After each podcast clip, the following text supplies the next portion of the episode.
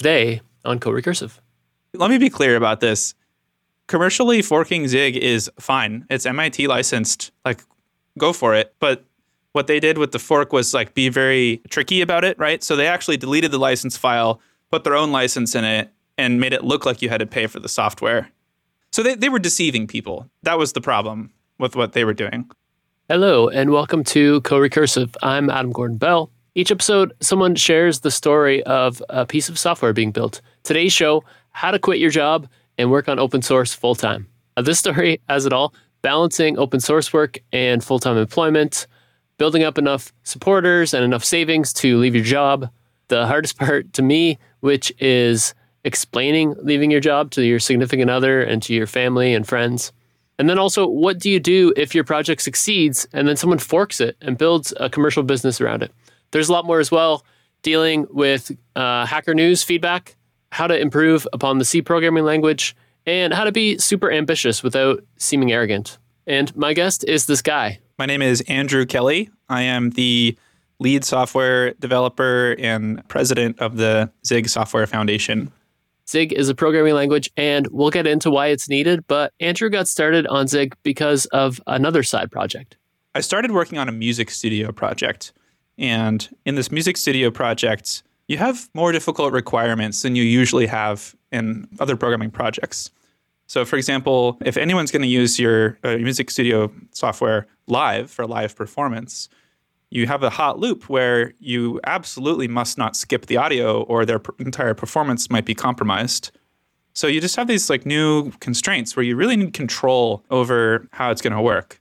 And likewise, if you want to support like all the hardware that's associated with this, a lot of times you're not going to be able to rely on someone else's third-party library to do that for you. You're going to have to get into, you know, C, C++, or another low-level language that gives you the control that you need. And the other thing I noticed is that when I tried to use other people's libraries, if I ran into a problem, I wouldn't be able to fix it. It's too slow. I, am trying to make progress on this big project, and I, I, learned the value of inventing stuff here. Right? People are always telling you don't invent, you know, NIH syndrome. But I learned the value of actually, yeah, that is the right thing to do sometimes. Like if you really want that much power and control, you got to do it. So that's when I started just really getting into programming stuff from scratch with C or C. Even in C, reuse is common, but reuse can bring problems. I think that the natural first impulse was that if someone else solved a problem, just go use their solution, right? It's already done. You write the glue code and then you're off. In a lot of ways that that's smart because, you know, we only have so much time, we only have so much ability to analyze a, a problem space and the other person has already done that part. So let's see, what's a good example of this? The audio library would be an example. So I tried using Port Audio, I tried using SDL, I think. These projects mostly work, but then the problem is that they solve 90% of the problem. And if you want to close that last 10% gap, you have to start over. So I ended up writing my own cross platform audio abstraction called uh, libsoundio and uh, that allowed me to do things that the other libraries didn't let me do. So, for example, I had the ability to just uh, display a list of input devices and have that automatically refresh. If you unplug the mic, it goes away. If you plug the mic in, it shows up.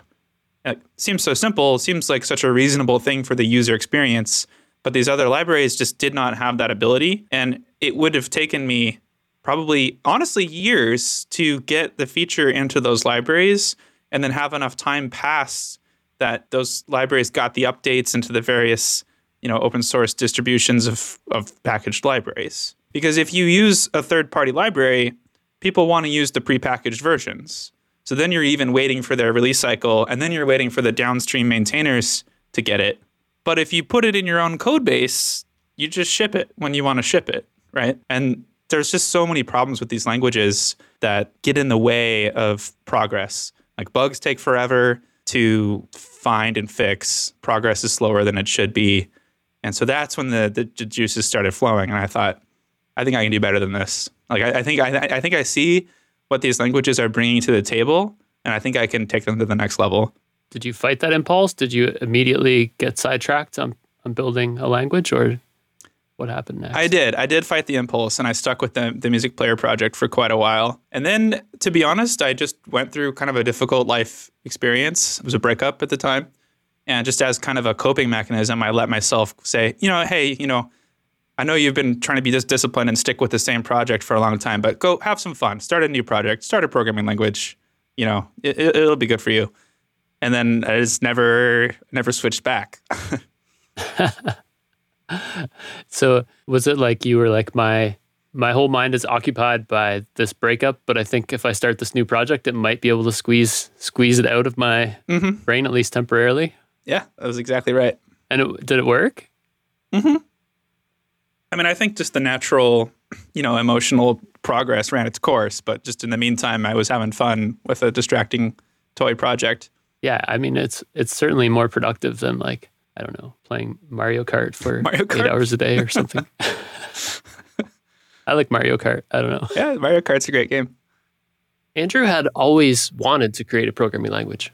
The very first time I ever used a programming language, I always wondered what what would it be like to make one. You know, and when, you know, whenever I listen to music, I always wonder what would it be like to try and make a song like this. Or I, I've always enjoyed just consuming things by just wondering what the other side of the process looks like. When I was in university, I had a class where we built a compiler like a toy compiler, and it was super fun.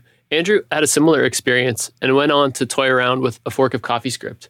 I found playing with programming languages to be fun, but Andrew, he he got something different out of it. You know what it was? I actually ran my first marathon uh, a couple years ago, and I but I don't feel like I did because I walked the last four miles of it. Hit that wall hard, and I guess most people do because I was still in like the top 50% for my age group. So I guess just most people walk at the end of marathons. But I, in my head, it's like you didn't do it. You walked part of it, right? So I always felt that way about the, the compilers that I'd made because you know if, if, you if you if it's like a CoffeeScript one, you're actually just outputting JavaScript, and then for the one in college, the professor just had us do C as the output. So I always felt like I walked the last part. I always wanted to say no. I want to make I want to make it actually make machine code and and make it do the whole thing. Like I don't want to cheat on some of the layers.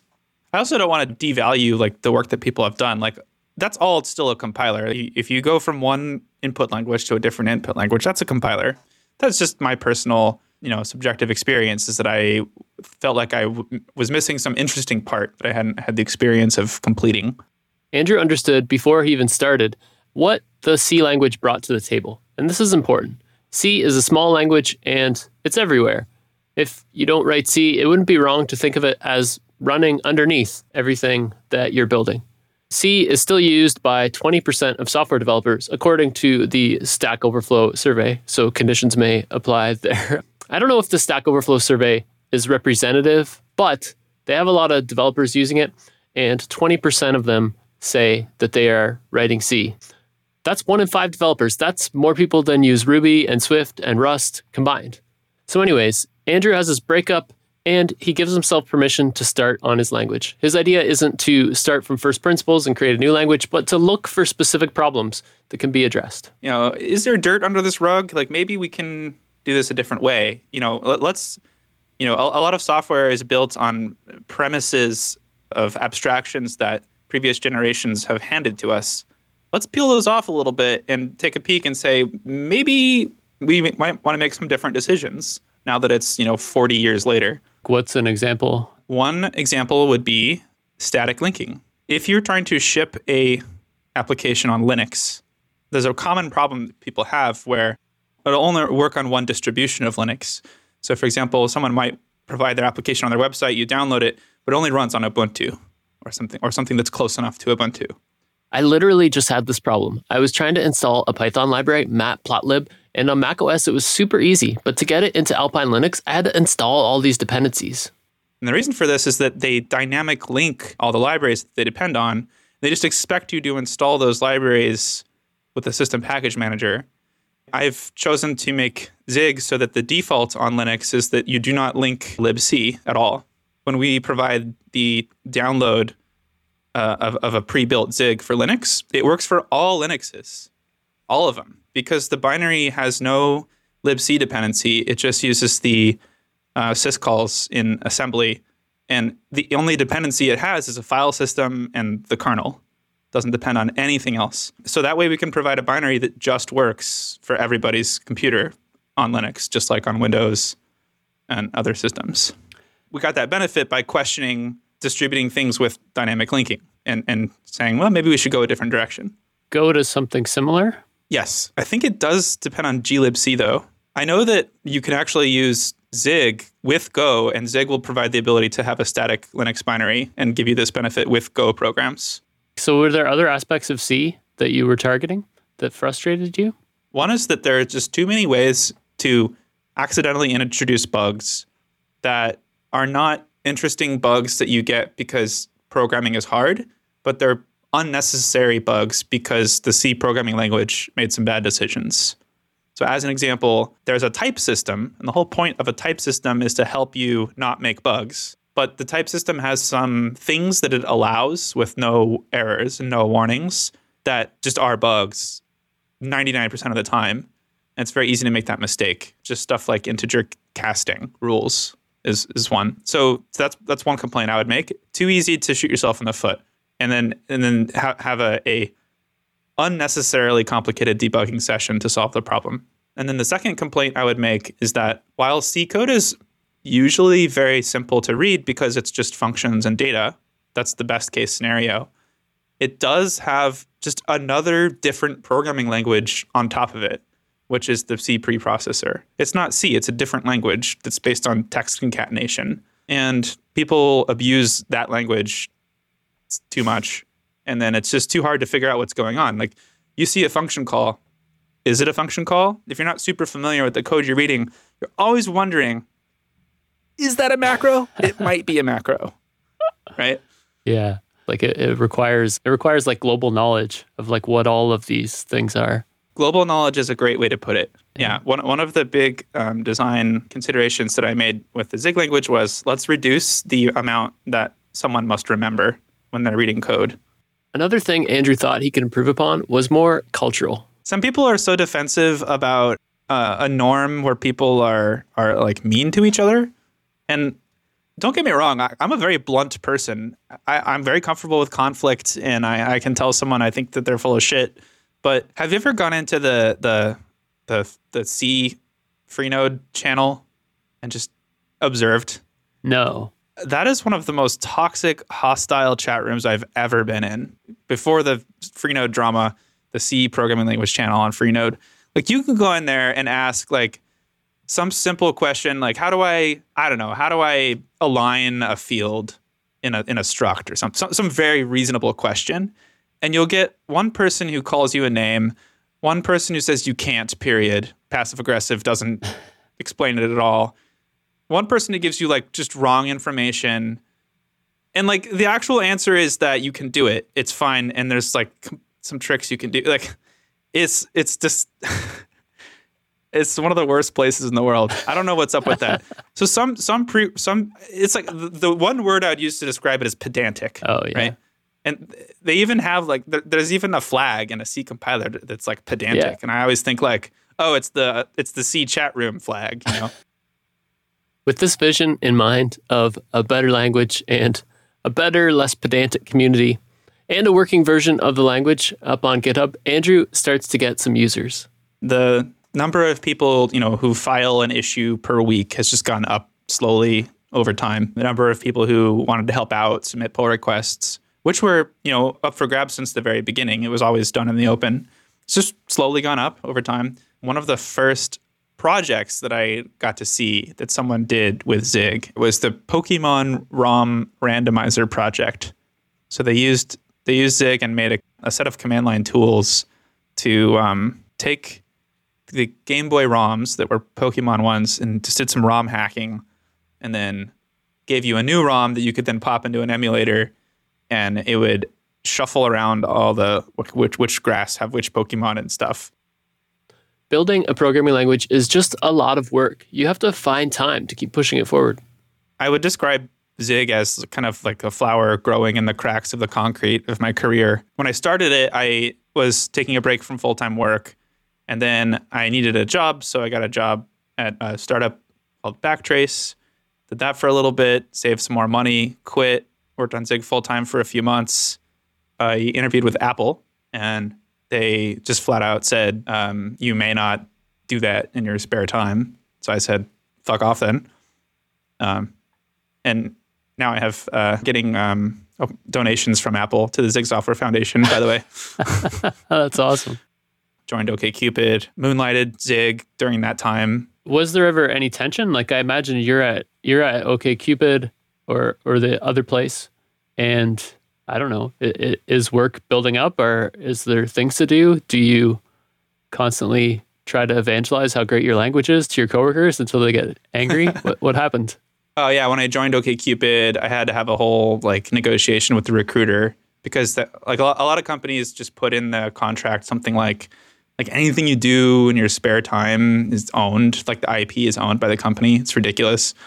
So I just said you have to strike that from the contract. Like I'm going to own all the IP of everything I do in my spare time on my own equipment. And the guy was like, "Oh, no one asked for this. Like we don't we don't usually do this. Like I'll see what I can do." And I I had to take a real like hardline stance with him. Eventually, he caved. You have to protect your baby, or someone's going to take it away. Yeah, that's silly, right? And and you know that they had no problem striking it. It's just they didn't want to go through the problem Mhm. of like like he didn't want to find out who to ask about that. yeah, Like, he was just like didn't want to bother. yeah.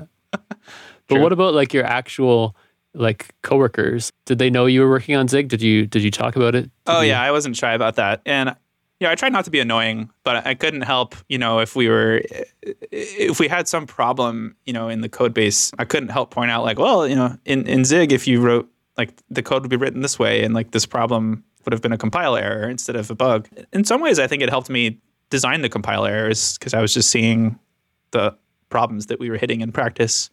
Uh, what like what technologies were they using? At OkCupid, it's a big C++ code base. It's kind of unexpected to me that it would be C++. Like I just assume all like SaaS stuff is like I don't know, not C++. Yeah, so the funny story there is that the company was founded, I don't know, 15 years ago by Maxwell Krohn and this other guy's name. They their PhD thesis was called OK Web Server. And it was just like some it like had nothing to do with dating. It was just a way for to do security on a C++ web service. Uh, and so basically they did their research and they thought, okay, now what? I guess we'll start a company. So OKCupid is actually named after the research paper Yeah. OK Web Server. That's funny.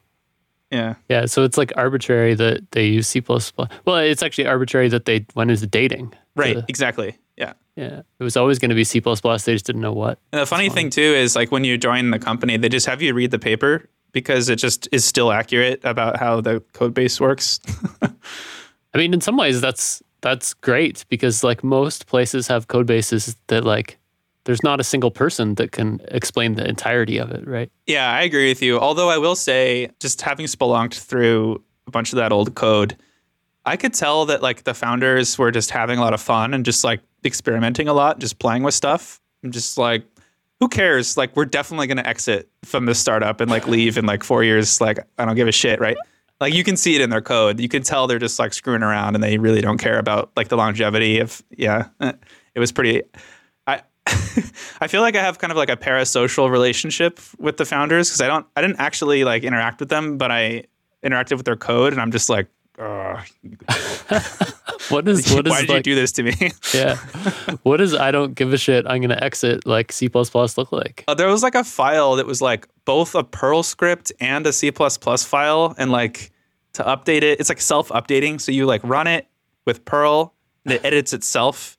But then you're supposed to. It's for it's for like the C project. Does that make sense? It's it's a polyglot file. So Oh, the wow. same file is a Perl program, and it edits itself like a weird hack so that it could be parsed by both. That's amazing. It's very cute. Right. You know, before you went full time, did you ever feel like this is too much to do this and my job? Oh, I was definitely stressed out. Yeah, I, my my fiance can tell you about some of the times I I just kind of just showed up very very stressed and just like unable to like be a good partner. But I, I never even considered quitting doing Zig stuff. I, the only thing I ever considered was quitting work. My my the the thing that was causing me so much stress was the feeling that I was wasting my life just on just bullshit. Like wasting my life just being a pawn in someone else's just like play to get money, you know? Whereas what I felt like I was doing with this open source project was more meaningful. I mean, we create our own meaning in life. Like I'm not here to judge what anyone wants to do with their life. If you want to make money, go make money. But I don't want to be a pawn in your in your gambit to make money. I want to do what I think is meaningful in my life. And for me, a large part of that is just contributing as a collective to open source software. And I could tell as Zig was picking up more steam, I could tell that I was I was missing out on opportunities because of the full-time work. People who would become contributors were kind of just turned away because they didn't get enough attention that I would have given them if I had more time or like just the progress, the rate of progress didn't match up to my ambitions of, of what I wanted it to be. I, I, I think I just became very, very aware of the opportunity cost I was paying by being employed for someone else. And that that was that was rough. That was probably a, a low a low point in my life. Fortunately, Andrew had a plan that he got from Allen Webster. So that's someone from the handmade community. I met him at Handmade Seattle, but I noticed that he was making a text editor and he had a Patreon and he was getting something like 400 bucks a month or something like that. And, you know, that's not enough to live on. That's like maybe enough for groceries for food for a month. But I thought, like, that's progress. And that's a big amount of money. Like, even if I'm just going to try and save money and then quit and then go back to work when I run out, that would help me delay, that would help me give me more runway. So I thought maybe, th- maybe this can work. So I started just paying really close attention to everyone who did this, just kind of imitate them. And so, yeah, so I did a Patreon at first and there was never a spike. It was always just like very, very slow growth. I started doing live coding streams. I started, I just put like, you know, links to donate to me at the bottom of my blog posts. You know, every, every time I got a blog post on Hacker News or Reddit or something, I'd get like a few more donations. But the point is they're recurring. People are going to add and, and remove, it's going to go up or down. But, you know, because of statistics, you can just kind of count on it more. You can plan your life a little bit more about how much income you're going to get. And that was a total game changer. So, like after a few months, I realized that it was predictable, and I could actually like find out how to quit my job. And then that's when I started crunching the numbers and figured out that if I quit and if my donation growth kept up, that my my savings would start they dip and then they'd start going back up before I hit zero. Oh. That's clever. Yeah, you calculated like not just the amount you would need to survive, but how how far you could dip into your savings before you'd come back out. The rate of growth or something. Right. Yeah, with with conservative numbers, but the math checked out. Yeah, it was really nerve-wracking and scary, but it turned out even much better than I expected because the thing that I hadn't considered is if I quit full-time work and I got to spend full-time work on Zig, that would help me make more progress faster did you run this idea by others? Like, did you tell your mom, like, hey? I told my girlfriend. She was really supportive, uh, especially considering the fact that we were renting uh, an apartment in Manhattan and she was still in school and wasn't like, you know, ready to start pulling a bunch of money in with her career yet. So kudos to her for, you know, supporting my dream, even in when it was like maybe not financially completely stable. She was on board right away. Yeah, in fact, she actually encouraged me to do it. I think I was wavering a little bit, and she was the one who was saying, like, I don't know, I don't know why you're so worried. The numbers check out. Think you're good. Was she the person you were uh, afraid to run with this idea to? Like, I just keep thinking of my mom. Like, your mom. What would you tell your mom? like, she doesn't really totally understand what what I do at all, right? Like, I think that it involves computers is the extent of it, right? Right. right. So, like, so so telling her that I was going to leave my like paying job that involves computers for for like a non-paying job that involves computers. Like I don't think right. Yeah, that, I see the I see the point that you're making. Yeah, I think for me, like telling the older generation about this was all kind of fun and games to me. So, for example, my parents are like pretty financially conservative. So, just like telling my dad, like, yeah, I'm quitting my job and you know do this like donation thing, and being just completely like I didn't actually care what his feedback was because I just it's not relevant, you know, like I but it was fun to just kind of like make him think like, oh, what is my what is my son doing? Like it doesn't make any sense, but all right, I guess if it works for you, you know. And then my my girlfriend's grandma was the other fun one. I I recall she was saying something like, "So what does he do? He he has a tip jar." it's like, yeah, close enough, I guess. That's great. Once you did quit, Was it everything that you thought it would be? Like d- day one, you start. It it was even more. I I have first of all, I've never been happier. Second of all, I realized that the freedom that I have has allowed me to open my mind up to just like other even just like different politics and ways of thinking about society and how the world works. It's harder to think about maybe more like radical uh, ways that society could run when you have to play the game and you're spending you know you're spending 40 or plus hours per week you know clocked in and just like doing the labor you know not only was it everything i thought i would be but like once i tasted this freedom like i know i will never have a boss again. Like i will go start a farm if i have to. Like i my my just like sense of worth of self-worth has just skyrocketed and like i just i don't even want to be subject to like another person's you know like domain anymore. Like i want everyone to feel this way. I want everyone to feel like they get to decide what they do with their life and no one's going to tell them what they have to do you know Did you like did you have a really bad boss? actually no well i did have uh, one or two but um, actually no i've had bosses that are fine i've had good bosses i had a boss that was like a, fr- a friend and a coworker before who just kind of went into a manager position I think that's why I realized that I never want to have a boss again is that I had a good one and I still really hated it. One thing Andrew hated in his work as a software laborer, which is what he calls it, was the presumption of growth and growing profit. So, to support Zig and to support himself and future contributors, he started the Zig Software Foundation and he started it as a nonprofit. so all the income just comes from satisfied users. Um, and I mean, the product is free. So the point is, we don't have to grow. Um, there's no venture capitalists who are breathing down our back saying that we need to like monetize our users. The the motives that we have for doing features and making progress is just intrinsic. There's no monetary incentives to do anything in Zig. It's all just people driven. And I think that to me that, that's like I'm really happy with it being this way and I, it's something that I didn't get when I worked at any startups. Another thing he didn't get to do when working at startups was show his work to the world. With Zig, everything was out in the open, and early on, Zig showed up on Hacker News. A lot of the comments were, you know, oh, we don't need another programming language, or um, oh, this guy's an idiot. He hasn't even made a programming language before. This is like his first one. Like not not actually true, but that people just say whatever they want to say.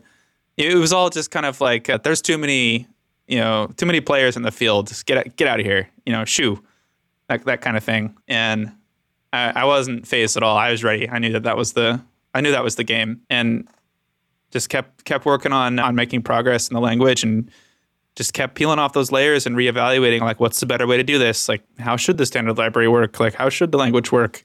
But i also did pay attention to the people who had legitimate complaints. So some of the early legitimate complaints were that the sigils were too noisy. Uh, we had like percents everywhere. And they're all gone now. I think that was legitimate complaint and that's it's now gone. It looks a lot cleaner. It's a lot more keyword based and um, it doesn't seem to be an issue anymore Did you jump on when people said, this is his first language or this can't be trusted? Like, did you respond to them?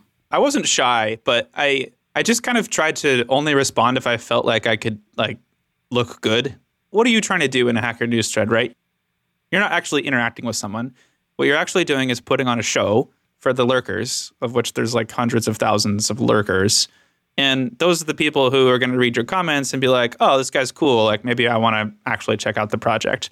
I was actually just trying to like sell my personality at that point rather than engage with just people saying stupid shit, you know. In that first Zig post on Hacker News, a lot of the comments were about the impossibility of replacing C. But Andrew hasn't slowed down, and things being impossible is not the main thing that people bring up right now. It's, it's funny how it just kind of changes course, you know, as the language gets taken more and more seriously. And now the comments are even starting to shift to kind of like the philosophy of memory safety and like whether Zig is immoral. The morality comments, they come from people who see Zig as competition to Rust. But Andrew doesn't see it as competition. So there's a lot of ways that, that these languages can be complementary, um, and it doesn't have to be like a, a zero sum game. Um, and there's a lot of ways that these projects can help each other. So as an example, both projects depend on LLVM. So on the Zig side of things, we've submitted a lot of bug fixes um, upstream to LLVM, especially regarding non x86 architectures, because we just have a really good cross compilation story. Likewise, Rust has submitted a lot of fixes to LLVM having to do with aliasing, because that's just an important concept in that language. It's not as an important concept in C++. So that that's kind of the changes that they've made. So in this way, like we can team up, right? Like that's that's great. Like we're on the same you know we're all just players in the open source field helping each other out. But there's always you know people who want to make it a um, you know competition like which one's better? Which one am i going to use? That sort of thing. And so you know, people just find ammo to, to fling you know? And so the obvious one that you would pick is well rust gives you memory safety and and zig doesn't and the, the talking point is that's a fatal flaw like it's 2021 we can't have memory on safety in a modern language. I think that they just kind of missed the point. So the way I would describe it is that Rust has a kind of like vertical memory safety approach where on the top it's safe and then on the bottom you hit the unsafe block and it's not safe, mm-hmm. right? Like let's acknowledge that Rust is also unsafe because it has unsafe blocks in it at the at the bottom layer. Zig is more of a I would say horizontal safety approach so there's no unsafe blocks where it's all contained in, but each each feature of the language models safety in a different way. So so as an example, the the pointer type in Zig actually can represent alignment. In Rust, if you want to mess with pointer alignment, you have to use an unsafe block and you've turned off safety for alignment. In Zig, you have pointer alignment in the type. So it's actually completely safe and in Rust it's not. Okay, pointers. This is a really cool example. So Pointers in C are just raw memory addresses, just integers that tell you where to look in memory. And you can screw them up in a lot of ways. A pointer can be null, it can be incorrectly aligned, and so on. Raw pointers leading to buffer overflows are responsible for many security problems, but, but pointers are also super useful. In certain system calls, you can't make them without pointers. So Zig works to make pointers safer. They can't be null, they have to be optional instead, they know about alignment, and so on. Rust has a different strategy. Rust keeps pointers mainly the same as C, but it puts them in unsafe blocks and says you really shouldn't be using these. We have the borrow checker. Zig could have taken this unsafe keyword approach. I mean, if we did that, it would just kind of be Rust. I think this question is also asking why not add a borrow checker? And the answer is Zig also wants to be optimal. And optimal means you want to fully use the hardware that you have. So my hardware lets me uh, use virtual memory and it lets me use intrusive data structures and it lets me write you know code in a certain way that's the most efficient u- way to use all the CPU and all and the memory. So if my language doesn't let me use all my hardware features, it's not optimal. Another way to think about this is Zig is less ambitious intentionally. It's a smaller language. It's what if C were better? And one place you can see this is with the handling of undefined behavior. I think undefined behavior is a, a misunderstood beast. So a lot of people think it's just a crime. Like, why does it exist? Like, it was a mistake to ever have it in a language. But I think it's actually a tool. I give you an example. Integer overflow is a simple example. So you can define it so that if you overflow 64 bit integer, it wraps. That's one way to do it. Now you don't have undefined behavior. Okay, but now if you add something in your code and it overflows and you didn't expect it to, now you have a bug. And I mean, this is a really contrived example, but let's say it's like the bank balance or something and you just went from like you know a million dollars to to zero or something mm-hmm. like that. That's a critical bug that happened because of well-defined behavior. Whereas if we make integer overflow for just like the regular plus operator undefined then we can we can compile the program in a safe mode that doesn't allow it and crashes if it happens. And that's what you get in, in debug and release safe builds of zig so my point is that undefined behavior lets you catch bugs. Then also, let's say that you had this code now and you've tested it. You've it's battle tested. It's done. You know, it's it's like some low level library. No one's reported a bug in it for ten years. Like we're we're we're done working on it, right? It's it's it's finished. It's like the MP3 encoder or something. Now you can compile it in a different mode, and instead of putting a safety check in for the undefined behavior, now we tell the compiler assume that that will never happen. And now, if it did happen, it would be undefined behavior. But because we know that there's no bugs, we can actually generate much better code, assuming that the undefined behavior will never happen. So in Zig, if you're not doing the fastest build, then you're always asserting that this won't overflow and you crash if that's the case. Yeah, exactly. And that's better And- than setting that person's account to a million from a million to zero or, or whatever. That that is in accordance with the Zig philosophy. Yes. If you're running in your kind of release mode, you, you won't crash on it, right? in release fast mode, which is unsafe, you will get actual undefined behavior. So you might crash, or you might get an overflow. You might go down to zero, or um, you might run an unrelated function. Run an unrelated function. That sounds super scary. That's why you don't really want to turn off these asserts unless you're certain that they're not needed. I could see Andrew using this for the hot loop of his audio software, where missing the timing of the audio is almost as bad as crashing. The reason for being able to turn these off is for speed. And not, only that, but by not having the checks, you are allowing the optimizer to notice patterns that would not be there if the checks were present. So, for example, there may be like the, the array bounds checking maybe is inside a function, and by not including the checking, we were actually able to inline that function into the place the, of the call site. And then because of the lack of, of, of bounds checking, it was then able to see another optimization and, and, and, and flatten that out. It can it can have snowballing effects um, to not have these extra checks in there.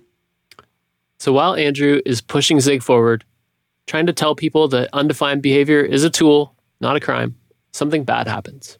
Oh yeah, this story, huh? yeah, we had this uh, we had this character come in, and uh, at first he he he just seemed like a really enthusiastic uh, contributor. Needed a lot of help with his pull requests, but you know I didn't mind. I would just kind of throw in a couple commits, some fix ups, and just merge it and say, yeah, yeah, good enough. You know, I'll help you with the rest. But then all of a sudden, he just blew up at some kind of uh, language decisions. He created a a commercial fork translated the documentation to Japanese, and then if you if you downloaded it, all the files were just the Zig files, but he just changed the extension to Zen. Uh, but he was he was a contributor to a certain extent. oh yeah, yeah. It said in something I read that, that like other contributors left with him. That's I think that's not a um, that's not an accurate way to put it because it implies that there was like some kind of uh, controversy. But what actually happened was that just that one person, uh, this guy's name is Chris Tate. The, the thing that actually happened was that just Chris Tate just got pissed and left, and no one else left. But then he offered actual money to one of the core contributors of Zig, um, and that person accepted the job and started um, working on the fork. Uh, So that's that's what happened. And and you know what? Fair because at that point we didn't have the Zig Software Foundation yet. We couldn't offer any money to core contributors. You got to put food on your table. So I really I don't even blame them for taking it. Like they they got to probably, you know, improve their their resume and work on something more fun and get some more money. Fine. so were, were were there people in Japan who were paying for a fork of of Zig? I really don't know. Honestly, this guy is a total weirdo. It's like, like he's the kind of person where, like, they'll like share like conspicuous photos of themselves, like shaking hand with some important person, and then you're like, what? What's going on? Like, what did you do with that person? And it's like, oh, we had like a business deal, a business transaction. It's like, well, what? What did you do? And then it's all show, you know, like it's. a super, super weirdo guy. Like I don't even know I don't even know how to explain it. I'm, I'm not I'm not giving you a good uh, synopsis of the story, but let, let me let me be clear about this. Commercially forking Zig is fine. It's MIT licensed. Like go for it. You're supposed to give supposed to just like acknowledge in the license that it's a fork. Like if you just take a, a file that's Zig code and you rename the extension, you have to keep the MIT license in there. Mm-hmm. Th- That's fine. Go for it. But what they did with the fork was like be very tricky about it, right? So they actually deleted the license file, put their own license in it, and made it look like you had to pay for the software. So they put like, oh, this is licensed by the, you know, our company's license and you have to pay like $100 a year or something for it. So they, they were deceiving people. That's that was the problem with what they were doing. As long as you don't trick people, you're welcome to do a commercial fork of Zig. Like legally, it's fine to fork Zig. It's allowed as part of the license, but it feels a bit wrong to me. Like Andrew built this and he deserves some credit for creating it. And if I were Andrew and I left my job to work full time on this project and now it had just been forked by a commercial company, I would have freaked out.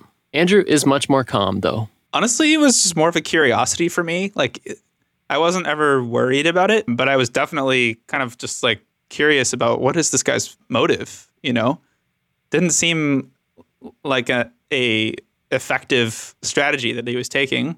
You know, um, The thing that strikes me as strange is like like stealing something that's free and then trying to sell it. Like this kind of I guess that's not totally what's happening, but it's it's sort of what's happening.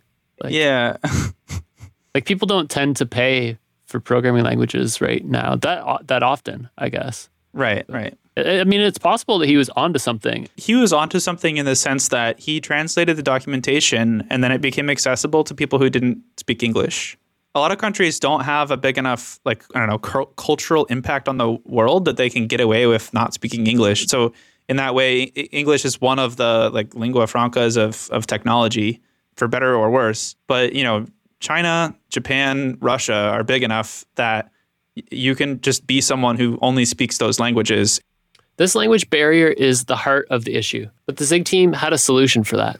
we put out a little blog post uh, just kind of explaining hey this other this thing that you're paying for you can you can get it for free over here if you want. We're sorry we don't have the translation of the docs yet. Hopefully we can get that soon. And i think after that blog post we, we got that blog post translated into japanese. And i think that once people saw that and it went around they realized oh okay that's it's better to just get it from the upstream rather than go for this guy. It's strange how this stuff it doesn't faze Andrew. Of course, I can improve upon C. Of course, I can take on a commercial fork. People have talked to death the imposter syndrome, but this is the opposite. Andrew is just very assertive and confident in what he can accomplish. from the very beginning, my attitude was, let's fucking do this. Right? Let's go. I, I'm not fooling around. When you first make a project, like obviously, you're not unique. You're not a unicorn. A lot of people have made a programming language. It's not impressive. It's not interesting. So, you know, people are calling it a toy language at the very beginning. And that's good. I just let it slide. Part of the job I have to do is like marketing and like getting people to to be excited about it. So I know that like having a reputation of a toy language in the beginning is okay, and I'm not gonna not gonna fight about it. But in my head, I was thinking, oh, just wait. this ain't this ain't no toy. That's awesome. I love that. Like if if you were going to run a marathon, a lot of people have a goal to like finish the marathon, I guess. But you're like, I'm gonna win it. Like yeah, I can take down C. let's go. Yeah. yeah. I do feel like I have a sense for like what would what's like cool and what's like kind of cringy. You know, w- w- w- you know, if your posts make it under Reddit or something.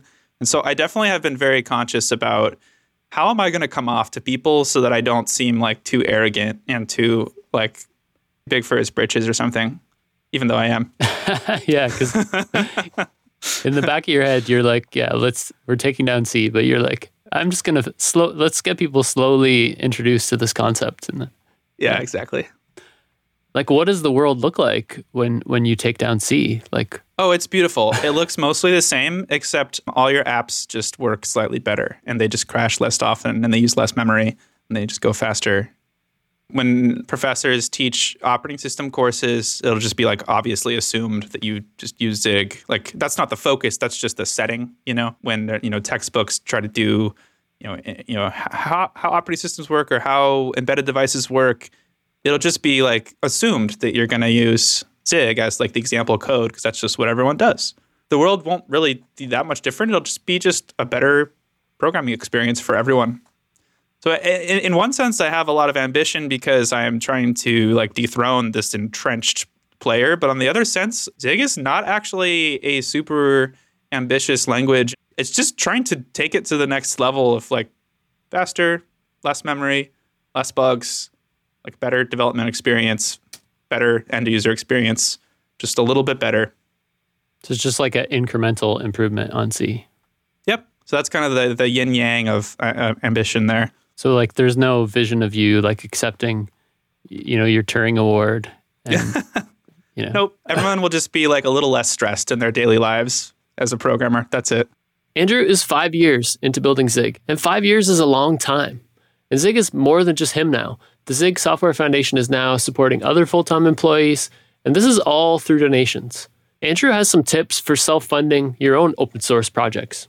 I think that there's no better time uh, than now for people trying to make a living in an unconventional way. My advice is do it because you love it and don't be afraid to uh, put yourself out there on the crowdfunding platforms and ask for tips and don't expect overnight success. I also think that people do want a they want something to believe in, right? I think with early days of Zig, the the the feeling that I was kind of offering was we're going to take on C, right? This is an ambitious project, but like I'm I'm here to I'm here to stick with it. I'm here to pull it off. You know, like let's go. Let's do this. And that's that was a vibe people could get on board with. Let's do this. Let's go. A big thank you to Andrew for being on the show. He's a very inspiring person. You'll find a link to Ziglang, the Zig language website, and his personal website in the show notes. You'll also find a link to a Patreon page for this podcast. I'm very inspired by Andrew, so I've decided it's time to put out my own tip jar. So if you go to patreon.com slash Adam Gordon Bell, you can donate to the show. If you're enjoying these episodes and you want me to keep putting more time into them, you know, I would really appreciate a donation. It takes me a lot of time to make each episode, and I'm just me. It's just me in my home office. And that's why I'm only able to make one a month right now. So if you want to support the show, follow the link, check it out. And until next time, thank you so much for listening.